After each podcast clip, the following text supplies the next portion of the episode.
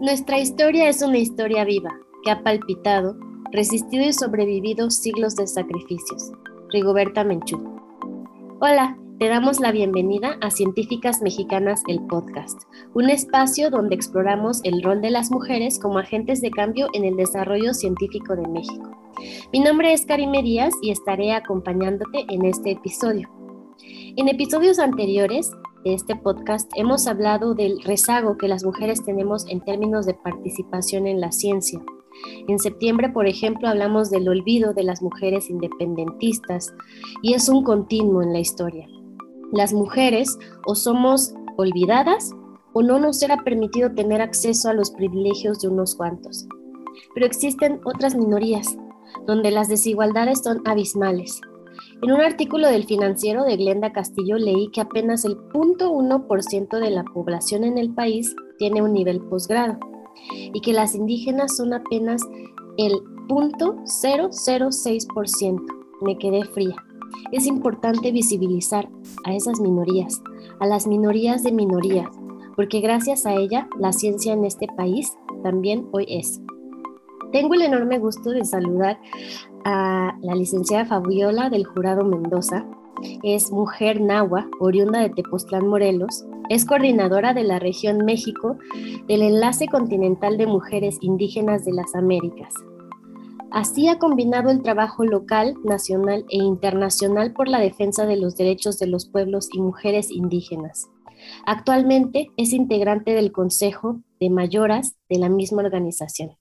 Ha participado en diferentes espacios internacionales desde donde se realiza cabildeo a favor de los derechos de las mujeres indígenas, como lo es la Conferencia Regional de la Mujer de América Latina y el Caribe en 2010, el Foro Permanente de las Naciones Unidas para las Cuestiones Indígenas y en el Foro, y en el Foro Internacional de AWID, por mencionar algunos. En Tepoztlán, Morelos, es impulsora y fundadora del colectivo Red Mujeres por Mujeres Tepoztlán, que tiene como objetivo impulsar acciones a favor de la igualdad sustantiva de las mujeres indígenas y en pro de una vida libre de violencia. Fabiola, muchísimas gracias por aceptar nuestra invitación y por estar el día de hoy con nosotras aquí en el podcast. Wali Yowali, eh, buenas noches, bienvenidas y muchísimas gracias a, Karime por invitarme a este espacio tan, tan bonito donde podemos dialogar mujeres desde diferentes espacios de, la vida pública y política y amorosa de este, de este nuestro país. No, el, el, agradecimiento de verdad es también por parte de nosotras que nos des un poquito de tu tiempo para, para conversar y para empezar esta entrevista nos gustaría que nos platicaras un poco más de tu trayectoria académica, que además es fascinante. Pues eh, bueno, primero quiero comentarles que hace mucho, mucho tiempo eh, no había pensado estudiar la licenciatura en psicología, sino lo que me llamaba mucho la atención y lo que me apasionaba era la danza folclórica, ¿no? Yo cuando, cuando era niña me hacía bailando y danzando los sones jarochos y los jarabes y los diferentes bailes de las diferentes comunidades y de los diferentes estados de nuestro país.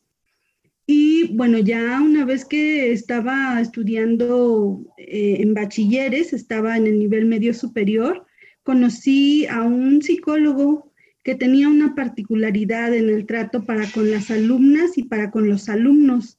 Y él era psicólogo.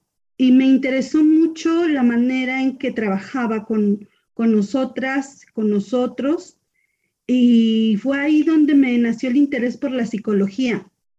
Aparte, ya desde niña tenía un tío al que le encantaba leer mucho de psicología y le encantaba como esta parte de la psicopatología y entonces ya traía ahí como, ese, como esa inquietud de, de querer saber un poco más sobre la salud mental y sobre lo que implica la vida humana, la conducta, las emociones. Y entonces ahí decido que mi pasión por la danza la iba a dejar a un lado e iba a recuperar esta parte de estudiar psicología. Y así es como yo termino en la Facultad de Psicología de la Universidad Autónoma del Estado de Morelos, estudiando y además también al inicio me encantaba mucho como la parte clínica.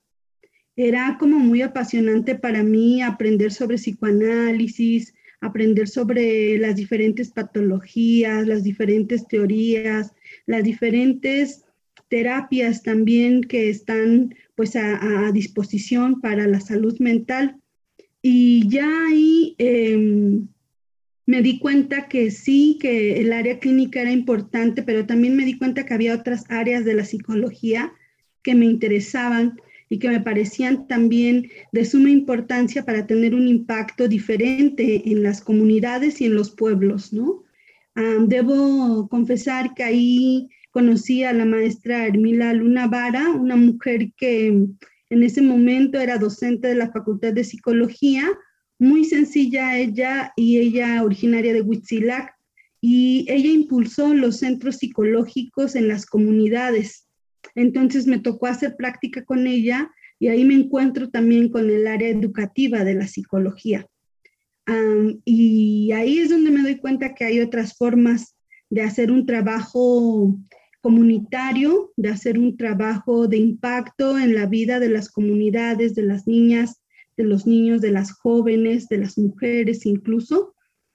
Y casi por terminar mi licenciatura es que me encuentro con la coordinadora de grupos culturales indígenas y populares. Eso fue en el 2000, eh, que conozco a esta organización y ahí eh, conozco el trabajo que estaban realizando en las comunidades indígenas de Morelos, en el fortalecimiento de la identidad, en el fortalecimiento de nuestras tradiciones y costumbres, en el fortalecimiento y arraigo a nuestros territorios, en la defensa de los derechos de las comunidades y de los pueblos indígenas.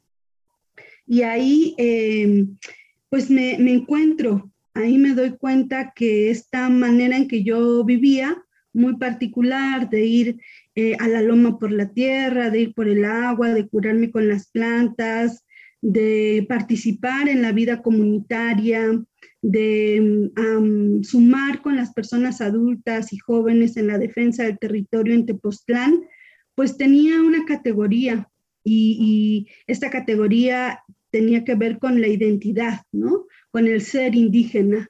Ahí me encuentro realmente y ahí, ahí me reflejo y ahí, ahí me doy cuenta em, que tenía que cambiar mi perspectiva y tenía que ir asumiendo esa mi identidad que hasta este momento no le había encontrado nombre, solo nos identificábamos como tepostecas o tepostecos, pero no concebía que eso era también parte de una identidad eh, étnica, ¿no? Parte de una identidad indígena. Y entonces ahí voy cruzando ya las dos cosas, por una parte el trabajo en psicología y por otra parte en psicología, pero además en psicología para la comunidad, ¿no? Para regresar lo que ya estábamos aprendiendo y generar eh, procesos comunitarios donde la gente pudiera acudir y tener atención y trabajar con, las niñas y con los niños principalmente, ¿no? Y por otro lado, esta parte de empezar a mm, reafirmar mi identidad, a conocer más en torno a los derechos de las comunidades y los pueblos indígenas y en específico de las mujeres indígenas. Y en esas estaba cuando termino mi licenciatura y me invitan a trabajar a la Facultad de Psicología, la maestra Hermila justo estaba empezando un posgrado en España y me invita a, sumarme al equipo de trabajo. En ese momento, sobre todo, como una parte no, no remunerada, sino como en esta parte de bueno, está a disposición el espacio, quieres aprender, podemos ir viendo en un futuro la posibilidad de que vayas integrándote. Y acepto porque me pareció un espacio de, una, donde tenía la oportunidad para formarme, para, para aprender y que también me parecía una plataforma eh, pues importante desde donde relacionarme y conocer más sobre eh, el ámbito de la psicología. Y eh, ella estaba yéndose a España a estudiar y nos invita, aparte del equipo, también a irnos a estudiar a España. Y, y fíjate que de las tres personas a las que invita, la única que tenía como menos posibilidades económicas, pues era yo. Y finalmente fui la única en irme con ella a empezar estudios de posgrado a España, ¿no? Y entonces estando allá, conozco a una doctora que se llama Amparo Moreno, que hace estudios sobre adolescencia, sobre todo, y eh, con ella tomé un curso sobre maternidad y género. Y todo ese trabajo que estuve revisando en, el tiempo que estuve en España, a mi regreso eh, planteo en la organización un trabajo con mujeres, ¿no? Porque yo veía que habíamos varias mujeres en la organización, estaban las niñas, las jóvenes, pero no había como el enfoque de género y entonces es ahí cuando empezamos a construir nuestra propia área en la CGCIP de mujeres, ¿no? y empezamos a crear lo que ahora es Mujeres Indígenas Líderes Comunitarias, dando talleres eh, sobre autoestima, sobre derechos de la mujer, eh, temas de, violencias, em, sobre relaciones humanas en las comunidades dirigidas a mujeres, ¿no? Para, para visibilizar la importancia del papel de las mujeres para fortalecer las capacidades que ya las mujeres de por sí tenemos en las comunidades y sobre todo para, para poder tener incidencia también ya como en la participación política y en la vida comunitaria también, ¿no? Entonces así voy entretejiendo esta parte académica y esta parte ya más de mi activismo. Pero también debo decirte que en un primer momento no alcanzaba como a vincular estos dos procesos eh, y justo no, no, lo alcanzaba como a vincular por este racismo estructural que existe dentro de, del mundo académico, ¿no? Entonces yo no me presentaba en ese momento como una mujer indígena y como que los dos mundos estaban como separados, yo iba avanzando en cada uno, pero mi mundo, el mundo académico estaba ahí y el mundo de la participación política y del liderazgo y del trabajo en términos de la defensa de los derechos de las mujeres indígenas estaba también por su lado, ¿no? Y poco a poco, poco a poco fui avanzándole en ese sentido de, de, hacer coincidir esas dos em, formas de pararme frente al mundo, esas dos identidades que tenía en términos profesionales y en términos de mi identidad eh, pues política, ahora lo tengo con mayor claridad, ¿no? Y finalmente ahora sí ya, pues asumo mi identidad indígena y me, presento siempre asumiendo mi identidad nahua eh, y también dentro de las clases trato de traer estos saberes que en las comunidades hay para la salud mental, ¿no? Desde otras cosmovisiones, desde otras perspectivas, ¿no? Y así, así es como he ido avanzando hasta llegar eh, poco a poco a ir em, incidiendo también en el mundo académico para reconocernos y reconocer a las mujeres indígenas, ¿no? Y eh, académicas, pero también estudiantes, porque hay varias alumnas y alumnos, ¿no? Que son indígenas, pero que tampoco se atreven a hablar desde su propia identidad, ¿no? Entonces, así voy avanzando y, voy, pues, eh, constituyéndome en lo que ahora soy. Qué bonito es reconocerse, Fabi. Creo que mm, e, este proceso de, reconocimiento que nos narras, ¿no? De cómo, y esta, esta palabra que utilizas, ¿no? Fui entretejiendo em, mi, mi, vida académica y reconociendo quién era y ahora ya lo digo orgullosa y ahora lo llevo a las aulas, creo que es algo muy importante. Y mencionaste una palabra que me llamó la atención, que fue racismo estructural en la academia. Y precisamente a eso va la segunda, la segunda pregunta que te tengo. Como mujer indígena, ¿cuáles fueron las más grandes dificultades que tuviste para llegar a ocupar un espacio dentro de la academia? Porque hoy eres catedrática en la Universidad del Estado de Morelos. Y hemos platicado, como lo dije al inicio de este podcast, en otros... Em, capítulos de las em, dificultades que significa ser mujer en la academia, pero ahora se le suma esta parte que tienes tú en, tu identidad y que la llevas en la sangre, que es ser una mujer indígena.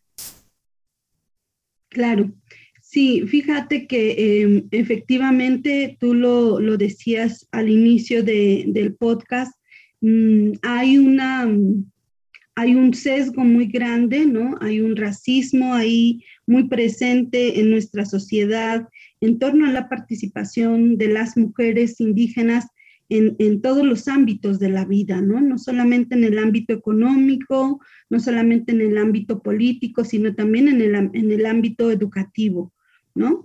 Y, en ese sentido, eh, pues las comunidades y los pueblos indígenas igual, eh, si nosotros revisamos las cifras eh, en torno a salud, en torno a eh, acceso a servicios básicos de salud, en torno a educación, en torno a cualquier, cualquier ámbito de la vida social, pues vamos a encontrar que las comunidades y que los pueblos indígenas están por debajo, ¿no? Siempre son, son los últimos. Entonces, a eso nos referimos con esta violencia estructural, ¿no?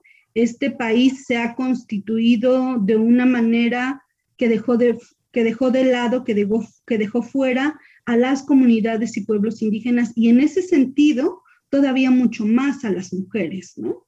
Entonces, ¿cuáles han sido los retos? Em, como yo te decía, em, de entrada me parece que el sistema educativo eh, por lo menos en lo que a mí concierne a mi formación, nunca fortaleció nuestras identidades indígenas, ¿no? Em, de hecho, en un tiempo eh, era permitido que los docentes golpearan a las estudiantes y a los estudiantes indígenas para que dejaran de hablar su lengua y hablaran español, ¿no? Hasta el día de hoy, hace un tiempo, creo que en el 2018, que hicimos un estudio sobre violencia en dos, dos, estados, dos municipios de Morelos, eh, encontramos casos donde los docentes siguen, em, pues eso, insistiendo en que los estudiantes no pueden hablar su lengua materna, en que tienen que hablar español para que ellos les entiendan a pesar de que ya hay derechos garantizados, ¿no? De que existe el derecho a la educación intercultural y bilingüe, ¿no? Pues esto está escrito, pero en la práctica todavía hay una gran brecha, ¿no? Entonces, creo que em, negar esta identidad y, no poder em, aprender desde las propias formas que tienen cada uno de los pueblos indígenas, porque cada uno de los pueblos indígenas tienen cosmovisiones y tienen saberes y tienen em, saberes que han perdurado a lo largo de, de siglos, ¿no? Y eh, eso no está validado como un conocimiento eh, científico. Entonces, siempre la academia nos hace pensar de pronto que esos conocimientos no son válidos, ¿no? Que, que, em, que, sobarte, que hacer el ritual de las flores, por ejemplo, cuando hay tristeza en, en, una comunidad de guerrero, lo hacen cuando hay mucha tristeza, cuando se te murió alguien y tienes mucha tristeza, la manera en que te curan, pues la tristeza es ir al río y soltar las flores, ¿no? Y estar días haciendo esta práctica hasta que vayas entendiendo, pues que la vida es eso, ¿no? Es un fluir y es un, dejar ir, ¿no? Para volver a, renacer, ¿no? Para volver a encontrarte. Entonces, em, no, encontramos eso ahí en la, en la institución educativa, ¿no? Entonces, nos perdemos y nos creamos también como otras identidades, hay un desarraigo de la identidad. Y también por eso eh, me costó en lo personal reencontrarme y juntar estas dos vertientes, ¿no? Porque yo decía, ¿qué van a decir de mí las compañeras y los compañeros si de pronto digo que soy indígena, ¿no? Me van a decir, no, pero pues tú ya te pintas el pelo, tú ya no hablas tu lengua, este, y, tú ya no andas eh, con tu ropa tradicional, ¿no? Y, la identidad indígena va mucho más allá de esos elementos, ¿no? Tiene que ver con la forma en que nos curamos, tiene que ver con la relación que tenemos con la tierra, tiene que ver con la forma en que nos organizamos en la comunidad, en fin, hay muchos otros elementos, ¿no? Y, la, la institución nos desarraiga completamente de eso, nos hace tener un proyecto de vida alejado de las comunidades, incluso nos plantea oportunidades eh, para, para, desarrollo económico y laboral fuera de las comunidades, ¿no? No nos invita a regresar a las comunidades a construir, a reconstruir eso que está ahí, ¿no? A sumar. Y entonces es como parte de lo que a mí me toca vivir y, por eso me cuesta trabajo, ¿no? Em, nadie de mis compañeras eh, tampoco asume su identidad indígena, por lo menos de mi generación. Hasta ahora que nos vamos encontrando y vamos revisando y vamos coincidiendo, dicen, ah, no, pues mi abuela era de tal comunidad, ¿no? Y hablaba náhuatl. Y entonces hay como como este encuentro, como este volver a, tejer nuestra historia para recuperarnos, ¿no? Y, es parte de lo que a mí me toca vivir, ¿no? Eh, incluso en algún momento, no sé si lo recuerdes, pero cuando estábamos ahora en lo de la maestría, ¿no? Que yo hablaba de plantear un trabajo de investigación sobre la educación en, la educación indígena en Morelos, me decían, bueno, ¿y por qué no mejor cambias la pregunta para, para saber si es necesaria la educación indígena en Morelos, ¿no? Porque se sigue desconociendo que en Morelos sabemos indígenas, que en Morelos eh, es necesario eh, plantear también una educación intercultural, ¿no? Eh, y, por eso es que hay pocas también compañeras académicas que se asumen como mujeres indígenas y que en ese sentido también inciden desde sus espacios, desde sus aulas, trayendo también estos saberes, que además los estudiantes lo tienen y conviven cotidianamente con ellos, ¿no? Entonces, es parte de este racismo que está ahí presente, pero que es tan sutil que de pronto no lo alcanzamos a ver, ¿no? El racismo no tiene solamente que ver con la falta de acceso, sino con la imposición de un plan curricular que no te significa, ¿no? Y que te lleva a, a, otras identidades que no son las propias, ¿no? Que te lleva a un proyecto de vida que no es el propio, sino que es ajeno al tuyo, ¿no? Entonces, es parte de lo que me ha tocado y, por eso mi, el trabajo, ¿no? Constante de reconstruirme y de rehacerme. Me, me acuerdo mucho de Alejandro Chao, eh, un docente de la Facultad de Psicología muy querido por todos y, también por mí, y él siempre hablaba, por ejemplo, de la ley del guarache, ¿no? Y hasta, hasta que lo viví en carne propia me di cuenta que se refería con la ley del guarache, porque él decía, tenemos que tener un guarache aquí, en este cuadrito, y el otro guarache va a ser este con el que nos vamos a mover a los otros cuadritos, ¿no? Hablando justamente del cuadrito de nuestra identidad y cómo podemos jugar con las otras identidades que, están a nuestro alrededor y que nos son impuestas o que podemos recuperar para conseguir eh, ciertos derechos también, ¿no? Entonces, ahí entendí que yo tenía que tener claro cuál era mi guarachi que iba a estar fijo, ¿no?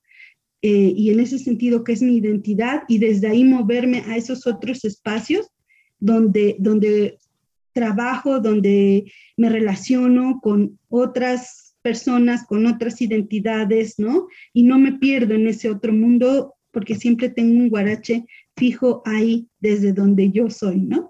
Entonces, em, son como de las cosas pues que me, que me han tocado y que he encontrado también para reafirmarme y para, para reconstruirme y para hoy poder hablar, ¿no? Igual desde el espacio que estuve eh, en la unidad para la inclusión educativa, yo era muy insistente en que teníamos que hablar de comunidades y pueblos indígenas y de derechos, ¿no? Y que también hablar de inclusión no solamente es hablar de la diversidad sexual y hablar de las personas con discapacidad, sino también de la diversidad étnica que, se conjuga en nuestra universidad, eh, en, nuestra, en la UAM, pues, ¿no?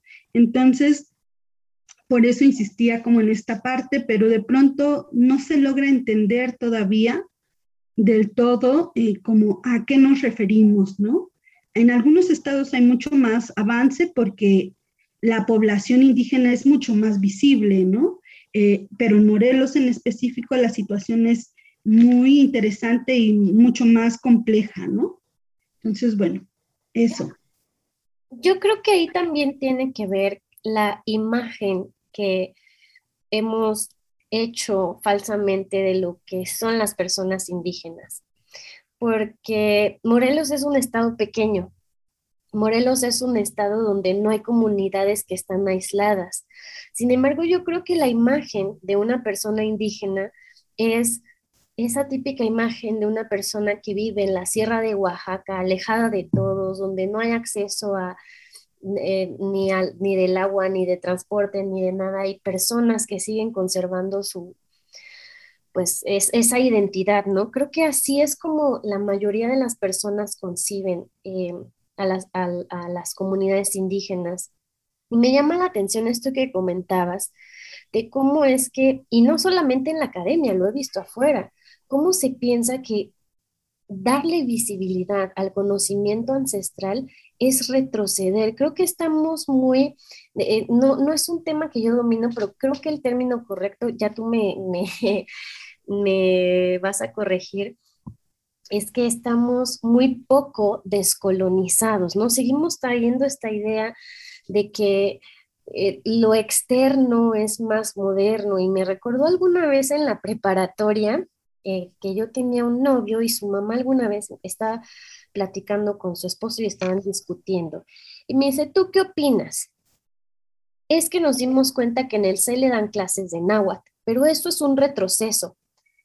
Y aunque yo iba en la preparatoria, yo le contesté, por supuesto que no es un retroceso. A mí me gustaría aprender a, a hablar náhuatl. Y me dice, ¿pero por qué?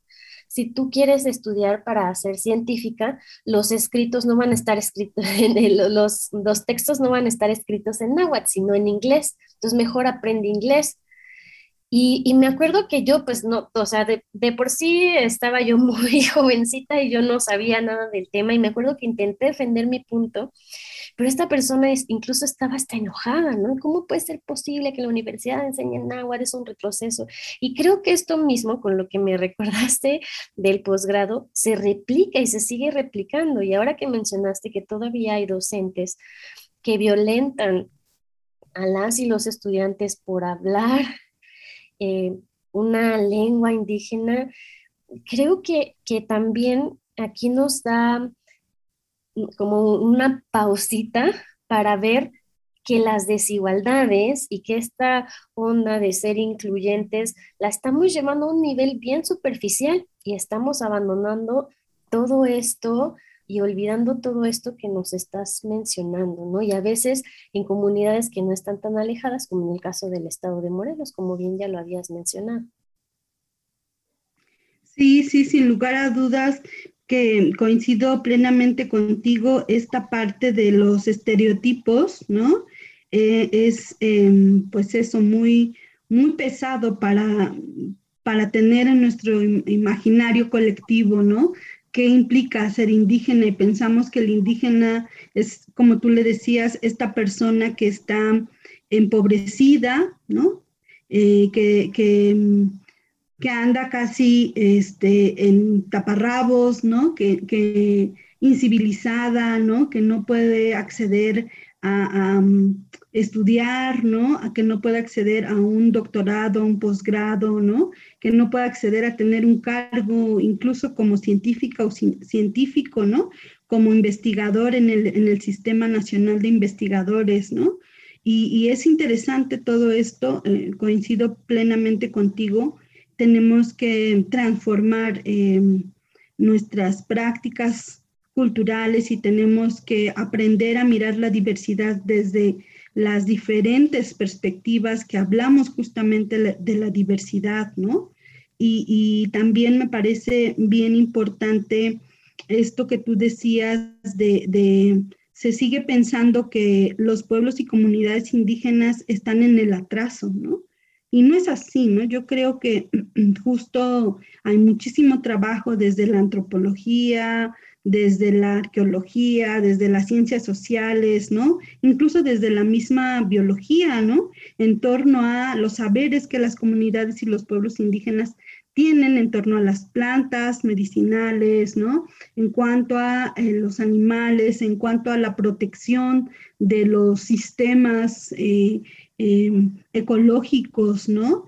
Em, y son los primeros que han resguardado como todo el patrimonio biocultural que tenemos, ¿no? Entonces, creo que hay grandes saberes eh, y que la ciencia, em, eso se enriquecería bastante, mucho más de lo que ya se ha enriquecido, ¿no? Al poder tener estos diálogos interculturales de los saberes, ¿no? Y, efectivamente, como tú lo dices, eh, tiene que ver con esta cuestión de colonialismo, del pensamiento que existe, y tenemos que trabajar justamente hacia la descolonización del pensamiento, ¿no? A mirar que, también esos saberes son, son ciencia, ¿no? Eh, que tienen una comprobación milenaria, ¿no? Y que están ahí, ¿no? Que están al alcance de todas las comunidades y de todas las personas. Y creo que podemos, insisto, enriquecer la perspectiva de los saberes.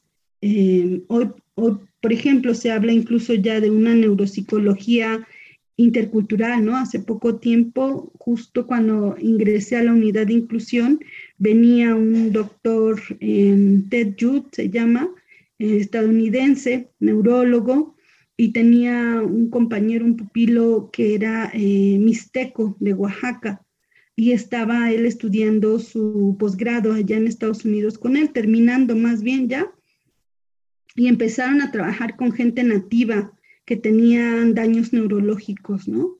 Y empezaron a darse cuenta de la importancia de recuperar las formas también de sanación que tenían para el bienestar eh, neurológico y emocional y psicológico de las personas, ¿no? Que claro, también tienen otra historia y tienen otras cuestiones, ¿no? las comunidades y los pueblos indígenas de Estados Unidos, ¿no? Entonces fue, para mí ha sido como muy interesante ir dándome cuenta que estos saberes que están en las comunidades, también las, las mujeres y los hombres, los jóvenes, eh, las chicas, los chicos están trayendo a las universidades para poner en debate con, con, con el conocimiento occidental también, ¿no? Y que están creándose cosas bien interesantes, ¿no?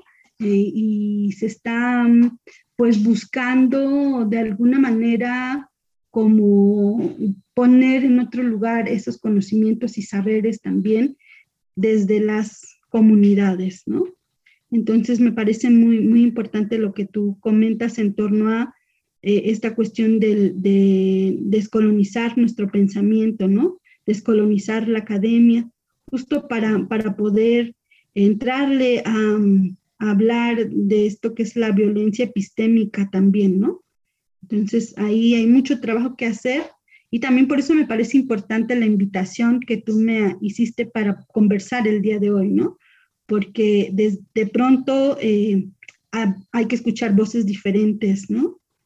Eso, eso genera mucho mayor riqueza y mucha mayor eh, diversidad de, de ideas, ¿no? Claro que sí, y, lo que también queremos, o sea, como objetivo del podcast es dar esa visibilidad a la pluralidad que tú estás mencionando y que además no es algo que, sea tan nuevo, o sea, yo creo que esta cuestión de eh, la diversidad, de reconocer a las comunidades indígenas, etcétera, ya forma parte de las políticas públicas de muchos países, incluso es eh, parte del objetivo 10 de, los Objetivos para el Desarrollo Sostenible que tiene la ONU, que es reducir las desigualdades entre países y dentro de ellos.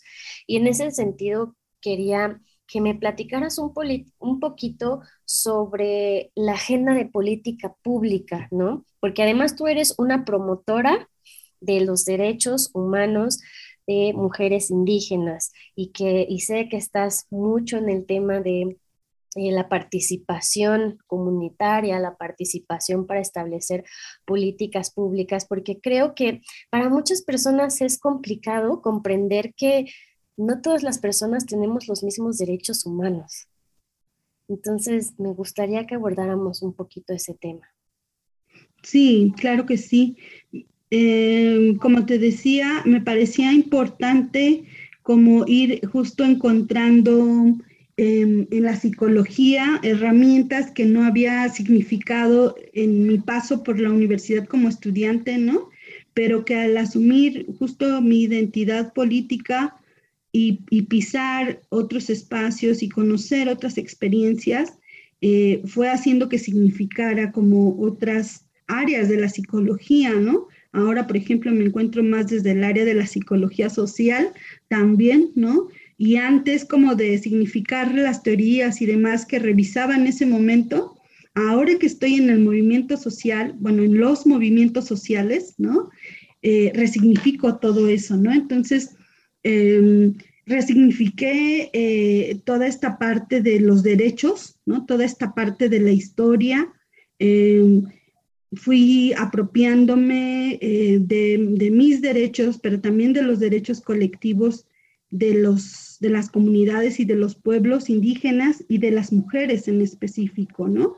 Entonces, el movimiento en el que nosotras participamos como mujeres indígenas siempre ha sido un movimiento político eh, para poder incidir en, política pública, ¿no? Nos parece que la atención médica, desde la atención para un parto hasta la atención para una cuestión de salud sexual y reproductiva o de otro tipo de enfermedad, incluso de salud mental, ¿no? Tiene que pasar por esta perspectiva intercultural, porque cada una tenemos una historia y un, entramado eh, personal y colectivo que nos hacen ser y vivirnos en ese sentido, en esta diversidad, ¿no? Entonces requerimos de eh, especificidades para nuestra atención, ¿no? Eh, las mujeres indígenas, por ejemplo, utilizan mucho el parto vertical, ¿no? Eh, en este sentido en que facilita mucho, por ejemplo, el nacimiento del bebé, ¿no? Y de pronto en los hospitales encontramos que las mujeres indígenas son obligadas a parir eh, de manera horizontal, acostadas en una cama, ¿no? Lo que les complica mucho más, este, no pueden estar acompañadas de su familia, de su, de su esposo, de su mamá, ¿no? Este, en fin, ciertas condiciones que de pronto para las mujeres de las comunidades es mucho más complicado, ¿no? Entonces, por eso nos parece importante siempre insistir en que es necesario pensar siempre como a qué población está dirigida la política y, buscar que esa política tenga esa adecuación. Eh, y para eso, bueno, también requerimos, pues, obviamente presupuesto, ¿no? Entonces, también siempre estamos como en la lucha de que el presupuesto eh, destinado al desarrollo de las comunidades y, las y los pueblos indígenas eh, tenga además una perspectiva de género y no se recorte, ¿no? Porque justo el tema del recorte presupuestal dirigido a comunidades y pueblos indígenas ha sido bastante, ¿no? Entonces, hemos aprendido a meternos en las discusiones políticas desde la participación de las mujeres indígenas, desde los derechos sexuales y reproductivos, ¿no? desde eh, esta parte del presupuesto, desde eh, la parte también de, eh, las instituciones encargadas, ¿no? por velar por los derechos de las comunidades y los pueblos indígenas. Y además también en, planos, no solamente desde lo local, sino desde lo internacional, ¿no? Buscamos siempre como estar en esos espacios donde se están aprobando acuerdos de política pública global, ¿no? Entonces, eh, hemos participado en varios eventos también en Naciones Unidas em, y en otros espacios también de, la Unión Europea para ir colocando que las comunidades y los pueblos indígenas requerimos eh, una atención específica, ¿no? Y, ha sido de mucho aprendizaje. Mm, yo no soy abogada, sin embargo, eh, de pronto nos toca también ahí como asesorar, nos toca también eh, acompañar a las compañeras indígenas de aquí de Morelos, pero también de otros estados en la lucha por su territorio, por su vida, por sus compañeros, ¿no? Por lograr que haya una universidad este, allá en Baja California intercultural, ¿no? Donde las mujeres y hombres eh, migrantes y originarios puedan tener una atención educativa pertinente, ¿no? Que realmente fortalezca su identidad, que, que, promueva el fortalecimiento de sus saberes, ¿no? Entonces, nos hemos metido en esta parte de crear una agenda política de incidencia, ¿no? Desde diferentes o con, con diferentes ejes temáticos, ¿no? Eh, y obviamente uno de los principales que tiene que ver con la vida libre de violencia, ¿no? Porque también reconocemos que hay prácticas culturales que nos dañan y que en ese sentido tenemos que erradicar también, ¿no? Entonces también somos muy críticas al interior mismo, pero también al exterior, ¿no? De las comunidades y fuera de las comunidades. Entonces hacemos como este doble trabajo también, ¿no? Y en todos los sentidos. Y ya en la última parte nos hemos metido también a sistematizar la experiencia política de nuestra organización nacional, de la Coordinadora Nacional de Mujeres Indígenas, y hemos trabajado de manera colaborativa con académicas de la UNAM, de, la Universidad de Guadalajara también, y nosotras, mujeres indígenas, eh, eh, pues sistematizando esta experiencia y escribiéndola, ¿no? Y ha sido bien interesante. También estamos haciendo otro trabajo eh, académico con una compañera que está haciendo su posgrado, de, su doctorado en una universidad de, de Canadá y también hemos, le hemos dicho, sí nos parece importante que hagas tu, tu, trabajo de investigación con nuestra organización, pero vamos a hacerla utilizando una metodología diferente, ¿no? Entonces estamos también como, como participando de una manera mucho más activas, no solo siendo las sujetas de investigación, sino siendo partícipes en los procesos de investigación también, ¿no? Y eso pues nos, nos hace que nos movamos del lugar que se nos ha asignado como objetas de estudio también, ¿no? A ser, a sujetas epistémicas también, ¿no? Entonces es bien interesante esta última parte del trabajo que hemos venido haciendo, ¿no? De reflexionar, porque en otros países hay mucho más avance en este sentido. Guatemala, por ejemplo, tiene muchas mujeres indígenas que son académicas y que están trabajando muy duramente por la descolonización, de la academia y que están trabajando contra la violencia epistémica, ¿no? Y, las leemos y las seguimos, pero también nos parece que en México también tenemos que ir haciendo el trabajo que nos corresponde y estos, estos últimos tres, cuatro años han sido para, para esto, ¿no? Entonces, creo que incidimos en diferentes campos, ¿no? Y que nuestra agenda es muy amplia y estamos como la jonjolí de todos los moles en todos lados porque sabemos que igual, ¿no? Si no lo hacemos nosotras, este, pues nadie más lo va a hacer, ¿no? Entonces estamos ahí como cuchillito de palo, insistiendo, insistiendo en que las mujeres indígenas, en que las comunidades y los pueblos indígenas tenemos que ser parte de, de estos diálogos que se están dando, ¿no? Y bueno, ahí, ahí estamos. Fabi, creo que eres el ejemplo en carne viva de cuando lo personal es político y has mostrado muchas de las caras de lo que debería ser la ciencia y la académica realmente incluyente. No solamente la parte de tomar este espacio que bien lo decías, de no ser sujetas de estudios, sino em, ser quienes hacen estos, estos estudios. Este, y, y además Em, esta parte de hacer divulgación, de que lo que se está generando en la academia llegue a las comunidades, pero además también que tenga, o sea, que haya cierta mm, em, permeabilidad en las políticas públicas. Y creo que es un círculo virtuoso. Y creo además también que mucho de esto em, surge desde la comunidad de mujeres porque al traer esta parte, ¿no? Que, varias de las que están escuchando este podcast, varias de las mujeres que están en el grupo de científicas mexicanas, traemos esta parte de defender los derechos humanos de las mujeres, ¿no? Y estar... Em, señalando este tipo de cosas en la academia y fuera de ella. Creo que esto, eh, sí, en, en, un mundo ideal, Así deberíamos formar a los futuros académicas y académicos y científicas y científicos como con una formación redonda. O sea, no solamente vas a estar en un laboratorio este, haciendo análisis, no sé, de alguna cosa, sino que también tienes un compromiso con tu comunidad, ¿no? Porque si bien no todos... Em, como tú decías, la, ley del guarache, a lo mejor no todas o todos eh, usamos guaraches, pero sí tenemos una identidad de un lugar de donde somos, ¿no? Y que esa, esa identidad forma parte de un mosaico de una palabra bien bonita que utilizaste, que es la bioculturalidad, y que además, pues se las, se las debemos a ellos y que tenemos que trabajar de la mano con cuestiones políticas, de agendas, de un montón de cosas para garantizar, o sea, al final el compromiso es garantizar los derechos humanos, mejorar la calidad de vida de todas las personas que convivimos en este espacio, ¿no? Entonces, me gusta mucho platicar contigo porque creo que eres una persona muy, ¿cómo lo puedo decir?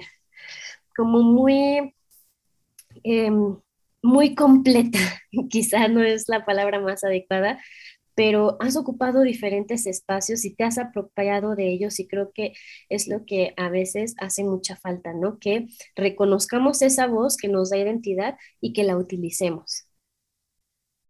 Sí, pues me parece muy importante, como tú lo dices, a lo mejor no, no todas y todos eh, nos reconocemos desde esta identidad eh, indígena, ¿no? esta identidad étnica, pero todas y cada una de las personas que nos escuchan y que son parte de este podcast, ¿no?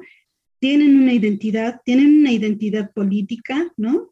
Solo que a veces nos cuesta mucho trabajo como, como ser conscientes de esta identidad política en la cual estamos y desde ahí, eh, eh, cómo, nos, cómo nos relacionamos, ¿no? Desde ahí, tener claro dónde estamos paradas y desde ahí, cómo... Eh, cómo incidimos en el mundo, ¿no? Entonces creo que el trabajo es justamente hacia allá, ¿no? A mí me, gusta mucho como esta parte y lo llevo también como al aula, ¿no? En, en, un momento me tocó dar una materia ahí en la licenciatura en psicología que se llama atención a la diversidad. Y dije, no, pues de aquí soy. y, y, algo que me gustó mucho fue a abordar la, la, materia desde las identidades que cada uno de nosotros tenía, ¿no? Entonces, el, trabajo fue, final fue justamente hacer un, un proyecto de intervención desde la propia identidad que estamos asumiendo cada uno, ¿no? Y fue súper interesante porque había compañeras y compañeros, eh, compañeros, ¿no? Desde la diversidad sexual, pero también había eh, chicas y chicos y, y jóvenes de, desde las comunidades indígenas que nunca habían hablado desde su identidad étnica, ¿no? Y fue bien interesante y bien rico para todos como tener claro desde dónde se paran para formarse como profesionales de la psicología y para atender también, ¿no? A las personas con las que van a trabajar desde su comunidad, desde su colonia, desde su barrio, desde el espacio en donde están parados, ¿no? Eh, territorialmente, ¿no? Entonces, me parece que, que, bueno, eso es algo que he ido aprendiendo también y que me gusta compartir con los chicos y también me gusta mucho, mucho siempre dialogar contigo porque, eh, porque escuchas, ¿no? Porque eh, juntas nos atrevemos a hacer de pronto varias cosas, ¿no? Y, y, sabemos que estamos ahí también, ¿no? Sabemos que coincidimos en diferentes momentos contigo y con otras mujeres que venimos caminando desde diferentes caminos, pero que coincidimos en muchos momentos, ¿no? Entonces yo muy agradecida siempre de sumar contigo, de estar, de conversar, ¿no? De seguirnos eh, en la distancia de pronto, pero saber que estamos ahí también para, para seguir sumando cuando sea necesario, ¿no? Muchísimas gracias nuevamente por la invitación. No, otra vez, gracias a ti, Fabi. Y bueno, em, hay muchas cosas, ¿no? Que, que, se me quedan como en el tintero, pero eh, el tiempo no nos da. Para finalizar esta plática, te voy a hacer una serie de preguntas que le hacemos a todas nuestras invitadas con la finalidad de que las personas que nos escuchen te conozcan un poquito más. Y ya nos fuiste dejando pistas, ¿no? Ya nos dijiste cómo fue tu primer acercamiento a la academia, ¿no? Que te inspira un profesor, pero ¿qué es lo que más disfrutas de este mundo científico académico? Mm, lo que más disfruto es la mm, convivencia con las jóvenes, con los jóvenes, con las niñas, con los niños, ¿no? El poder mirar cómo de pronto podemos em, poner un, un, granito, ¿no? Para que esa persona pueda encontrarse, pueda tener un espejo, pueda encontrar eco a esa voz que tiene ahí muy interna, ¿no? Y entonces me, gusta mucho esta parte de, de hacer coincidir nuestras historias, ¿no? De encontrarme para, para encontrarnos y ayudar a encontrar también a las personas, ¿no? Eso, eso es lo que me gusta de lo que hago, ¿no? La, la, la posibilidad de estar con y para. Qué bonito, Fabi, me pusiste la piel chinita. Em, ¿Qué consejos le darías a las adolescentes y niñas que pudieran estar escuchando este podcast? Eh, bueno, a mí me parece que, que tenemos que atrevernos a soñar y que nadie puede decirnos que no podemos, que busquemos y persigamos nuestros sueños, que bordado a bordado vamos a ir teniendo este gran tejido que va a ser nuestra vida y que nos permitamos em, a, atrevernos, ¿no? cuando la vida de pronto nos diga, no, por ahí no, nosotros digamos, sí, por ahí sí puede ser, ¿no?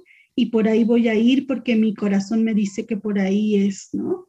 Eh, aunque sé que muchas veces em, de pronto entre nosotros también decimos, no, tenemos que aprender, a decir que no, pero muchas veces cuando decimos que no nos cerramos posibilidades, entonces creo también que, que tenemos que aprenderle a, a decir que sí a muchas cosas, ¿no? En la medida de que nosotras podamos y a seguir soñando, ¿no? A seguir construyendo nuestros sueños. ¿Había ¿hay algún libro, serie, podcast, película que nos recomiendes para inspirarnos y para conocer más sobre el rol de las mujeres en la ciencia y la sociedad? Eh, déjame recordar. Mm, bueno, me gustan mucho siempre todas las series y películas que tienen que ver con la vida de las mujeres, ¿no? Eh, recuerdo ahora y, me gusta mucho, eh, por ejemplo, leer, aunque de pronto puede sonar un poco romántico, pero me gusta por las historias de vida, ¿no? Ángeles Mastreta, me gusta este, el, libro de, de, no recuerdo cómo se llama, se me fue ahora el nombre. Mujeres de ojos grandes. Mujeres de ojos grandes, exactamente, ¿no? Me parece importante porque desmitifica en muchos momentos a las mujeres también, ¿no? Y también en la segunda parte que hace, ¿no? De, de lo, eh, no me acuerdo si es los esposos o los hombres o cómo se llama el siguiente texto que hace, que justo lo tengo por aquí cerca, ¿no? Y que, que me parece también siempre encuentro en las historias, ¿no? Elementos de inspiración. Entonces yo creo que leer historias de mujeres eh, nos va a permitir encontrarnos y nos va a permitir encontrar herramientas para salir en determinado momento ante situaciones que consideremos imposibles o dolorosas o difíciles, ¿no? También me parece importante siempre platicar con las mujeres que podamos, ¿no? Me gusta mucho a mí escuchar a las personas cuando voy en el autobús, cuando voy en la combi, cuando estoy en las tortillas, cuando estoy en la, en la unidad académica, ¿no? Cuando estamos en reuniones de incidencia política, ¿no? Escuchar las historias de vida de las mujeres en específico me parece que es clave para nosotras, para todas y para las niñas también, ¿no? creo que es necesario mirar referentes reales, ¿no? Eh, de carne y hueso, y hay libros vivientes que hay que consultar también. Qué buenas las dos recomendaciones. Y yo también, Ángeles Mastreta, además, hablando esto de la identidad, ¿no? Primero somos mujeres y somos mexicanas. Y creo que a mí me pasó, seguramente por eso lo estás tú recomendando, Ángeles Mastreta te ves reflejada en muchas de las cosas que escribe en sus novelas, ¿no? Porque habla de un contexto, pues, de lo que sucede en la cotidianidad mexicana. Entonces, qué buena recomendación esa. Y la otra de escucharnos. eh, y eh, escucharnos y hablar, que es fundamental, ¿no? Y como lo mencionabas, yo también sé que tú estás ahí, así como yo estoy para ti, y de eso se trata también, ¿no? Mujeres em, científicas mexicanas es de hacer más grande este eh, bordado que tú hablabas, ¿no? Hacer más grande esta red de apoyo unas con otras, porque al final estamos en la misma lucha, ¿no? Entonces, sumar, escucharnos y estar es, fundamental. Muchísimas gracias, Fabi. Y finalmente, ¿hay alguna red social donde nuestro público pueda eh, contactarte? Sí, puede ser a través del Facebook. Em, con mi nombre, Fabiola del Jurado Mendoza, me encuentran. Y también puede ser a través de los Facebook de nuestras organizaciones. Lo encuentran como Mujeres Indígenas Líderes Comunitarias o también encuentran el de la Coordinadora Nacional de Mujeres Indígenas y también el específico en Tepos que es Red Mujeres por Mujeres Tepoztlán. Una vez más, Fabi, mil gracias por aceptar nuestra invitación, mil gracias por venir a conversar con nosotras. Em, y pues estaremos también contactándote para organizar más cosas en conjunto. Claro que sí, yo siempre gustosa de sumar y pues nuevamente muchísimas gracias, Tlazocamatic Miak, Wali. Y bueno, pues les recordamos que nos sigan en las redes sociales, en, Instagram y Twitter nos encuentran como arroba científicasmx, en Facebook estamos como científicas mexicanas. Si tú también eres científica mexicana, te invitamos a unirte a nuestro grupo privado de Facebook para que estés enterada de todas las iniciativas que estamos realizando. Los links los encuentras en las notas del programa. Científicas Mexicanas Podcast es dirigido por Nancy Dávila y es realizado por un equipo de maravillosas mujeres a las que yo les llamo manada, Aranza Zucarmona, Tania Castañeda, Alicia Mier, Abril González y Laura Patricia Flores. Muchas gracias por darte este espacio con nosotras y nos escuchamos en el próximo episodio.